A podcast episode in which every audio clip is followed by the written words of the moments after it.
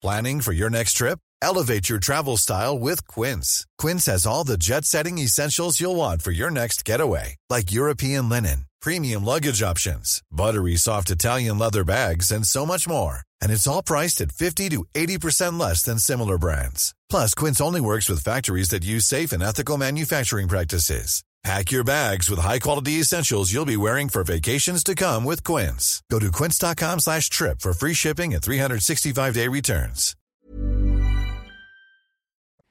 Bonjour, un Français sur trois souffre d'hypertension artérielle à partir de 30 ans. Mais de quoi s'agit-il exactement ? Les réponses avec Sacha dans La Santé expliquée à ma fille. Puis avec le docteur Martin Blachier, nous essaierons de comprendre pourquoi 80% des Français ont peur du réchauffement climatique.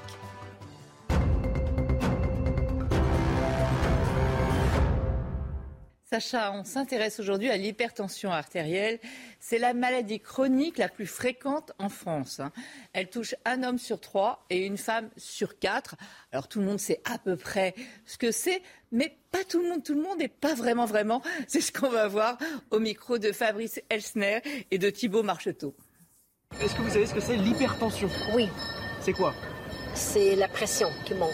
C'est génétique et c'est un peu la nervosité, le stress, c'est ce qui fait monter la tension d'après moi. Ça doit dépendre des gens, non ? Il y a un chiffre pour tout le monde, vers, je sais pas, 15, 16. La tension artérielle, c'est peut-être une mauvaise circulation du sang. C'est comme une sédimentation dans le sang. C'est la petite idée que j'ai. Juste ça. Genre la tension, c'est quand on se met le truc autour du bras. Voilà. Donc ça doit être ça, ouais, avec le truc autour du bras. Ouais. Et je sais pas comment ça s'appelle par contre, celui-là. Ouais, je sais pas non plus. Un tensiomètre. C'est vrai ? Ah ben un tensiomètre alors. Incroyable. Moi je suis pas du tout hyper sensible, hyper machin. Moi je suis cool. La lame est très cool, mais sinon c'est pas très clair pour tout le monde. Alors Réexplique-nous d'abord ce que c'est la tension artérielle. La tension artérielle, on appelle ça aussi la pression artérielle, c'est la pression exercée par le sang sur les parois des artères. D'accord, tout simplement. Voilà, c'est quelque chose de normal, on a tous une tension artérielle. Heureusement, j'en ai une, et heureusement. Et alors pourquoi, si c'est la pression exercée par le sang, pourquoi est-ce qu'il y a deux chiffres quand on la mesure ? Parce qu'en fait, on va mesurer le chiffre, la pression qui est exercée au moment où le cœur se contracte, je rappelle que notre cœur se contracte environ 80 fois par minute. Tout le temps, toute la vie. Il se contracte et il se relâche. Donc le premier chiffre, le chiffre maximum, le chiffre le plus haut, on appelle ça le chiffre, la tension systolique, parce que c'est au moment de la systole, la contraction du cœur. Donc c'est la pression exercée par le sang au moment où le cœur se contracte. L'autre chiffre... Donc c'est là où c'est le plus fort. Voilà, c'est là où c'est le plus fort. L'autre chiffre, c'est la pression exercée par le sang au moment où le cœur se relâche. Donc, contraction, relâchement, le chiffre haut, le chiffre plus bas. On appelle ça la diastole. C'est la pression diastolique au moment où le cœur se repose. Voilà les deux chiffres. Même quand le cœur se repose, il y a quand même de la pression ? Alors, il y a toujours de la pression, et heureusement, sinon les parois des artères, elles se colleraient l'une contre l'autre. Il y a toujours, c'est un circuit fermé avec le sang qui circule en permanence, toujours dans le même sens d'ailleurs. Et voilà ce qu'est la pression. Et alors, c'est quoi la tension normale où tout va bien, où il n'y a pas de problème de santé ? On va dire que si vous avez 12,8, si tu as 12,8, c'est une bonne tension. Ça veut dire que le sang circule tranquillement, sans abîmer quoi que ce soit sur son passage, tout va bien. Ok, mais alors à partir de quand, du coup, on a de l'hypertension ? Alors, on parle d'hypertension quand le chiffre supérieur est supérieur à 4, supérieur ou égal à 14, et quand le chiffre inférieur est supérieur ou égal à 9. Voilà à quel moment on parle d'hypertension artérielle. Et alors ça s'explique comment ? Pourquoi il y a autant de pression, de tension dans les vaisseaux ? Alors, c'est quoi l'origine de ça ? Parce qu'en fait, les artères, les vaisseaux, à un moment, quand ils vont s'abîmer, avec l'âge par exemple, les artères, elles sont beaucoup moins souples. Hein. Elles deviennent un peu plus rigides. Voilà. Il y a des choses comme ça qui sont sur lesquelles tu ne peux pas grand-chose. Hein. C'est notamment l'âge. Mais après, il y a tous les facteurs de risque que l'on connaît. Hein. C'est les facteurs de risque, ça peut être le tabac. Le tabac, ça abîme terriblement les artères.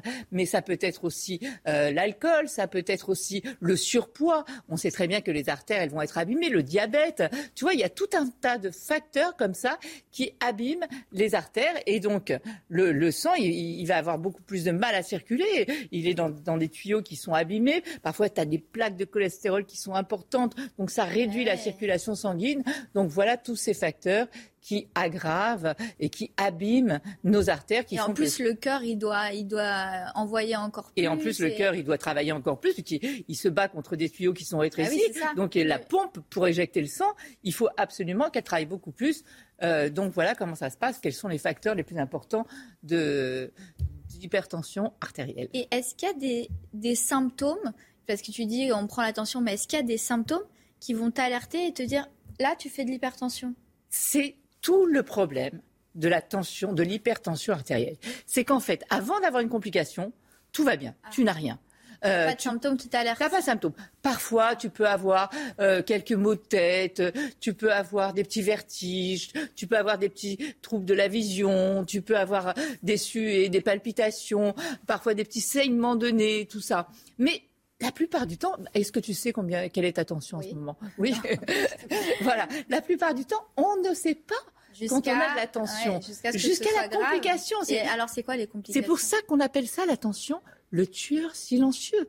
C'est parce qu'en fait, tant que tu sais pas, tant que tu n'as pas de complications, tu fais pas attention. Tu as un petit peu mal à la tête, tu as le nez qui saigne, enfin, tu vois ?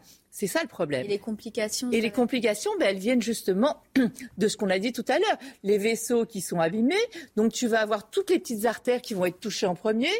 L'hypertension artérielle, c'est la première cause évitable d'accident vasculaire cérébral. Après, tu as les petites artères de la rétine. Après, tu as les artères des jambes, les artères du cœur, les artères du rein, toutes les petites artères en premier. Ça se bouche. Voilà, c'est abîmé. Après, comme complication, tu vas avoir le cœur, comme tu le disais très justement. Ouais, il doit encore le cœur, plus quand les vaisseaux... Voilà, il doit travailler encore plus pour envoyer le sang. Donc la pompe, elle doit travailler plus. Donc tu as des insuffisances cardiaques. Donc on le voit, des complications qui sont redoutables. Et tu as dit, par exemple, c'est la première cause évitable d'AVC. Et comment on évite ? Enfin, ça veut dire que tu peux éviter d'avoir de l'hypertension ? Alors, s'il y a un mot qui est important dans cette maladie, c'est le D. Pistage. On devrait tous, à partir de 40 ans, se faire prendre la tension. Alors en France, on a de la chance. Généralement, le médecin généraliste la prend, la gynécologue le gynécologue la prend, médecin du travail. Mais sinon, à partir de 40 ans, tout le monde devrait aller se faire prendre la tension. Avant, s'il y a des antécédents familiaux. Mais sinon, voilà, ça prend 2 secondes, ça fait pas mal. Comme il le disait, c'est le brassard. Alors, ça peut être le brassard, mais ça peut être aussi avec ça, tout simplement. Hein. Vous pouvez aussi avoir un tensiomètre, on appelle ça les tensiomètres poignets. Vous l'installez, c'est tout simple. Vous le mettez sur le poignet. Vous mettez votre poignet à hauteur à peu près du cœur, hein, à ce moment-là. Ouais. Vous allez appuyer sur un bouton. Enfin, il n'y a rien de plus simple, quoi. Le brassard va se gonfler. Normalement, il ne faut pas le laisser comme ça, non ? Oui, normalement, ce n'est pas comme ça. Normalement, c'est à hauteur du cœur et au repos. On ne prend jamais une tension. On attend toujours, par exemple, même quand vous allez chez le médecin, on attend toujours un petit moment d'être au repos avant de prendre la tension parce qu'elle peut monter. Je ne sais pas, si vous avez monté des escaliers, elle va monter. Si vous avez fait un effort, si vous êtes un peu stressé, elle va monter. Donc, on attend toujours. Et après, voilà. Et c'est le maître mot. Oui, c'est très simple. C'est des pistaches. Ça fait pas mal. Et surtout, après, on va consulter son médecin. Le médecin ne va jamais traiter un chiffre. Il va s'intéresser à toute la globalité. Déjà, il va vous la reprendre régulièrement. Donc, j'ai une supertension, je ne sais pas, je ne vois rien. À 16-10. Alors que normalement, j'ai beaucoup moins. Ça prouve que vous me stressez. Voilà. Ça me stresse de faire de la télé. Parce que normalement, j'ai beaucoup moins. La dame avait raison, il faut être cool. Et donc là, le médecin, il va te mettre quoi comme traitement ? Comment tu peux soigner l'hypertension artérielle ? Alors déjà, on va essayer de régler tous les problèmes dont on a parlé tout à l'heure. Tabac, alcool, surpoids, le sel, diabète, le sel. Il suffit simplement déjà de ne pas mettre la salière à table. Que le sel, ça peut entraîner de l'hypertension. Et alors, quand on sait qu'on a de l'hypertension, quand on s'est mesuré et qu'on a une tension supérieure à 14 et supérieure à 9 pour la minimale... Je vais bien te dire et ou, parce qu'en fait, on peut avoir une hypertension quand le chiffre supérieur est par exemple à 18,8, mais on peut aussi avoir... Ce qui est déjà beaucoup. Mais on peut aussi avoir une hypertension quand le chiffre supérieur est à 13, par exemple, mais le chiffre inférieur à 10 ou 11. Ah donc oui, dans les deux cas. Deux soit... Oui, comme c'était... T'as bien fait de le préciser. Et alors, qu'est-ce qu'on fait ? Ok, on va consulter. Qu'est-ce qu'on met en place comme traitement ? Quels sont les conseils ? Alors, Ce qui est important, c'est de comprendre que le médecin, il ne va jamais traiter un chiffre. Hein. Il va traiter une personne dans sa globalité. À 90 ans, c'est moins embêtant d'avoir 15 de tension qu'à 20 ans, tu vois, parce qu'elle va évoluer. Voilà. Il faut la prendre plusieurs fois. Il faut la prendre au repos, pas du tout ce qu'on a fait tout à l'heure, hein, ça jamais. Ouais. Il faut la prendre au calme, au repos, plusieurs fois. Et après, le médecin va vous conseiller d'éliminer tous les facteurs de risque hein, dont on a parlé. Le tabac, le cholestérol, le surpoids. On va commencer comme ça par le sel. Ça peut déjà faire baisser notre tension. Oui, il va vous dire par exemple de ne jamais mettre la salière à table, hein, je le répète. C'est important de respecter toutes les règles hygiéno-diététiques. On commence toujours par là. Alors, du sport aussi, c'est une activité physique importante. Oui. C'est très très important. Une activité physique régulière, minimum allez, 30 minutes 5 fois par semaine par exemple. Ça c'est bon pour à peu près toutes les maladies. OK. Voilà. Et raison. Comme traitement vraiment après, médicament, il existe tout un tas de traitements, plusieurs familles de médicaments. Donc il verra lesquels fonctionnent. Éventuellement, il en associera deux, pourquoi pas. Et après, il va surveiller la tension. Mais le problème avec l'hypertension, c'est que bien souvent, même traité, comme les patients ne sentent rien. En fait, ils vont pas prendre leur traitement. Ils n'ont pas de douleur, ils ressentent rien. Donc, tu vois, en fait, c'est le problème de cette pathologie, c'est que bien souvent, un patient sur deux arrête son traitement au bout de quelques mois. Ouais. Oui, c'est très souvent. Voilà. Donc, c'est le réel problème, c'est d'arriver. En fait, dans cette pathologie, il y a deux points forts. Il faudrait arriver à un dépistage très fréquent, c'est-à-dire, on l'a vu, hein, ça prend 2 minutes, ça fait pas mal. Donc, prendre sa tension très régulièrement, ça c'est important. Et ensuite, arriver à faire que les malades comprennent les enjeux de cette pathologie, les complications de cette pathologie. Oui, même s'ils sont en bonne santé, voilà. Il peut y avoir des conséquences. Ça c'est très important d'arriver à faire comprendre les enjeux de cette pathologie. Voilà Sacha, merci. Nous, on se retrouve dans quelques instants avec le docteur Martin Blachier.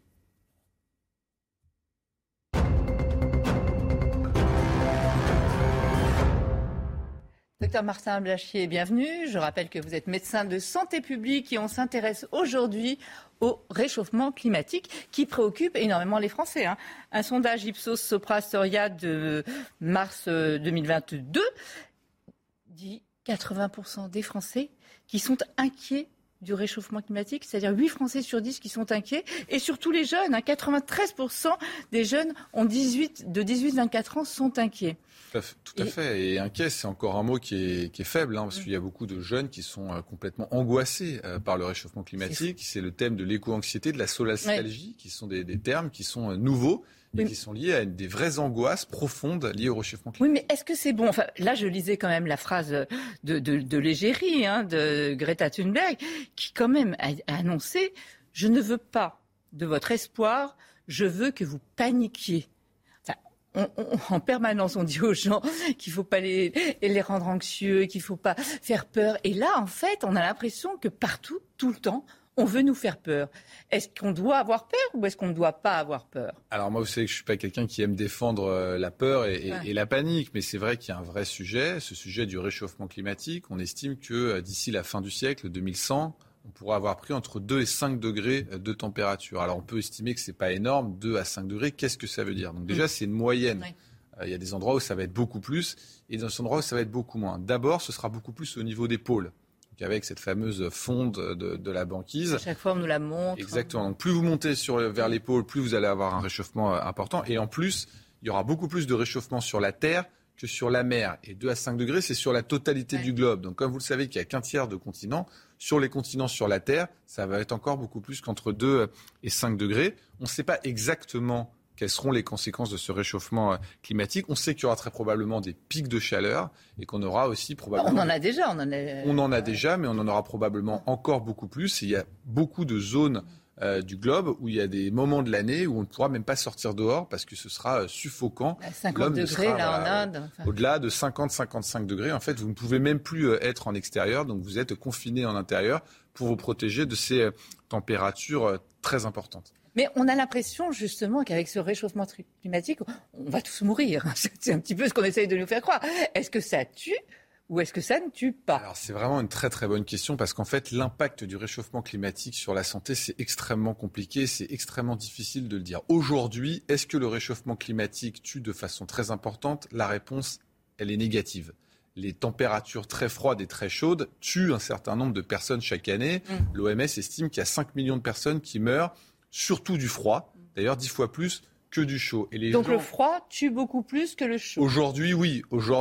Et il y a plutôt moins de gens qui meurent du froid. Donc en fait, aujourd'hui, le bilan en termes de mortalité du réchauffement climatique, il est plutôt positif. Alors c'est... Évidemment, mais la canicule de 2003 en Europe, ça avait quand même fait 35 000 morts en Europe. Oui, mais comparé aux gens dans le monde qui meurent de froid chaque hiver, c'est 10 fois moins. Donc en fait, aujourd'hui, le réchauffement climatique fait qu'on a des hivers quand même qui sont plus doux, et donc on a plutôt de moins de morts de la température liées à ce réchauffement climatique. Maintenant, aujourd'hui, on est qu'au tout début du réchauffement climatique, et on s'attend à une accélération très importante du réchauffement climatique dans les prochaines années, avec des conséquences sur la santé. Donc pour l'instant, vous nous dites que là, aujourd'hui, plutôt des effets bénéfiques, puisque ça diminue. Légèrement, ça diminue, on est à moins de 1%. Il y a moins de morts par le froid, alors que normalement il y a plus de morts par le froid. En revanche, les prévisions sont redoutables, elles. Alors après, les prévisions, effectivement, là, personne ne sait. On entend des chiffres. L'OMS dit des fois 500 000 morts par an d'ici 2050. On n'en sait rien. Mais par contre, on commence à avoir une idée de quelles pourraient être les conséquences de ce réchauffement climatique sur la santé. Et elles sont diverses et variées. Alors, quelles sont-elles ? Qu'est-ce qui nous intéresse ? La première chose, c'est que vous avez potentiellement... Absolument, elles sont là. Et il y en a sûrement d'autres. Ça, c'est celle qu'on identifie aujourd'hui. Donc la première chose, c'est...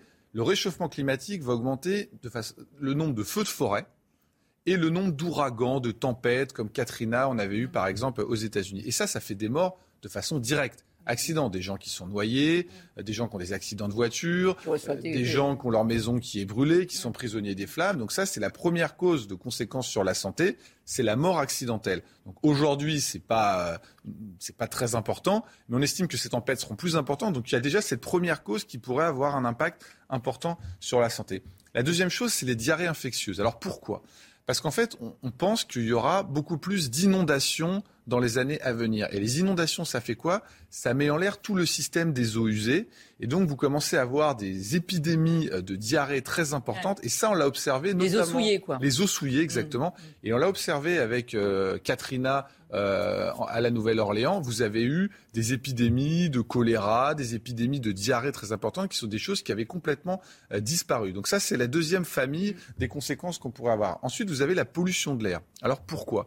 Parce qu'en fait, quand l'air est chaud, ça augmente la pollution atmosphérique, à la fois avec l'ozone et à la fois avec les particules fines. Donc on pourrait avoir les conséquences de la pollution, c'est-à-dire essentiellement des maladies respiratoires, qui seraient augmentées par ce réchauffement climatique. Des maladies cérébrales aussi à cause de la pollution, puisque ça passe aussi... Absolument, on en avait déjà discuté. Toutes les conséquences de la pollution atmosphérique aux particules fines pourraient être augmentées par le réchauffement climatique. Est-ce que c'est efficace ce qu'on fait quand il y a de la pollution ou il y a une circulation alternée ou... C'est efficace ou pas ? Ça joue très peu. Parce qu'on avait vu que c'était pas les pics en fait qui créaient les conséquences sur la santé de la pollution, c'est plutôt la moyenne de pollution de façon générale, notamment dans les villes.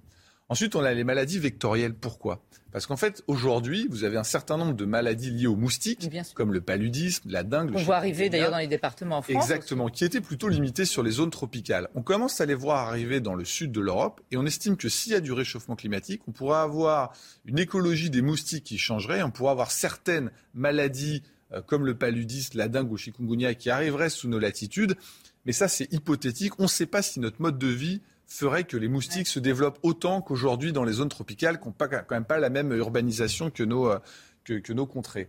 Ensuite, il y a la déshydratation et les accidents cardiaques. Ça, c'est les pics de chaleur. Oui. Vous avez un pic de chaleur, vous avez une augmentation des AVC, vous avez les maladies rénales. Tout à l'heure. Donc ça, ce sont des morts directes, avec essentiellement des populations très âgées qui souffrent de ces pics de chaleur. Et essentiellement dans les grandes villes, vous avez des îlots de chaleur et assez peu d'îlots de fraîcheur. Vous avez des conséquences psychologiques. Et là, on va en parler par exemple du Covid. On sait qu'à chaque fois qu'il y a une catastrophe un petit peu naturelle comme ça, vous avez des conséquences psychosociales qui sont très importantes, notamment sur la jeunesse. Et donc, si vous aviez des grosses catastrophes naturelles, en fait, c'est la vie de tout le monde qui s'arrête. Et donc, après, vous avez des conséquences psychologiques. Donc, tout ce qu'on met en place aujourd'hui sur le Covid pourrait finalement être réveillé par des catastrophes naturelles de demain. Vous avez la dénutrition et la malnutrition parce que les terres vont devenir moins fertiles. Vous pourriez avoir un stress alimentaire sur la planète qui fait que vous avez... Et même la conservation avec la chaleur. Et la conservation. Du coup, vous avez votre immunité qui baisse aussi parce que vous êtes moins bien nourri, vous avez une immunité qui baisse. Et donc, du coup, les maladies infectieuses, que ce soit les diarrhées ou les maladies par les moustiques, ont encore plus de pouvoir sur vous. Donc, vous voyez que tout ça, ça fait un espèce de cercle vicieux. Et enfin, les allergies et les pollens. On sait que les pollens, la pollinisation est liée à la température. Donc, si la température monte, on pourra avoir des saisons de pollen encore plus importantes. Avec explosion des allergies. Explosion des allergies. Donc, ça, c'est l'ensemble des risques qui sont identifiés par les grandes agences de santé, notamment l'agence américaine, la FDA.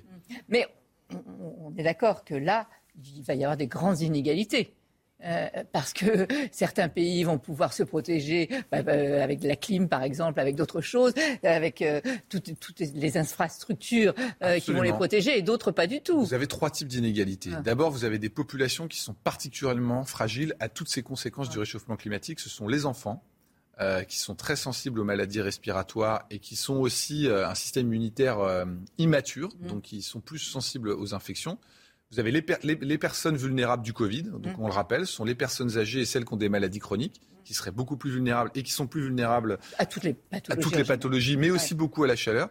Vous avez les femmes enceintes qui supportent très mal la chaleur et qui sont assez sensibles aussi aux infections. Et puis vous avez les gens qui vivent dans des lieux très reculés, qui n'ont pas accès au système de santé et qui se retrouveraient beaucoup plus en danger dans ces moments effectivement de drame climatique. Alors, on va revenir à notre petit quant à soi. Qu'est-ce qu'on peut faire, nous, à notre petit niveau, déjà, parce que toute la journée, on nous culpabilise. Je le disais, 93% des jeunes sont très inquiets. Qu'est-ce qu'on peut faire ? Je pense qu'il y a deux choses à faire. Évidemment, les actions, elles sont collectives. Elles ne sont pas individuelles. Ce n'est pas vous qui allez changer le réchauffement climatique. Ça demande des changements sociétaux. Donc, il y a lutter contre l'émission de ces gaz à effet de serre. C'est tout ce qui brûle, en fait, qui fait que ça crée des gaz, qui fait que la température augmente à la surface du globe. Donc ça, c'est tout ce qu'on parle sur la transformation énergétique. Donc c'est tout ce qui est lié à l'écologie, avec des choses qui marchent plus ou moins bien. Là, c'est pas moi le spécialiste. Et puis après, il y a autre chose qui concerne plus le système de santé, c'est que ce réchauffement, il va arriver. Il y a une partie inéluctable et donc il faut s'y adapter. Et donc ça, c'est le travail que des gens comme moi peuvent faire, c'est-à-dire imaginer les risques pour la santé et préparer le système de santé à affronter des catastrophes climatiques, puisqu'on sait qu'il y en aura. Il y aura des maladies, il y aura des hôpitaux qui seront touchés par des inondations, il y aura des catastrophes naturelles. Oui, mais c'est maintenant. Il y aura un contexte psychosocial et c'est pour ça que la transformation du système de santé doit prendre en compte ce risque qui est, comme le risque pandémique, un risque très important. Et il faut être capable de répondre aux différentes crises qu'il pourra y avoir liées à ce réchauffement climatique. Merci, docteur Blachier, pour toutes ces informations. Merci à vous de nous avoir suivis et restez en notre compagnie. L'info continue sur CNews.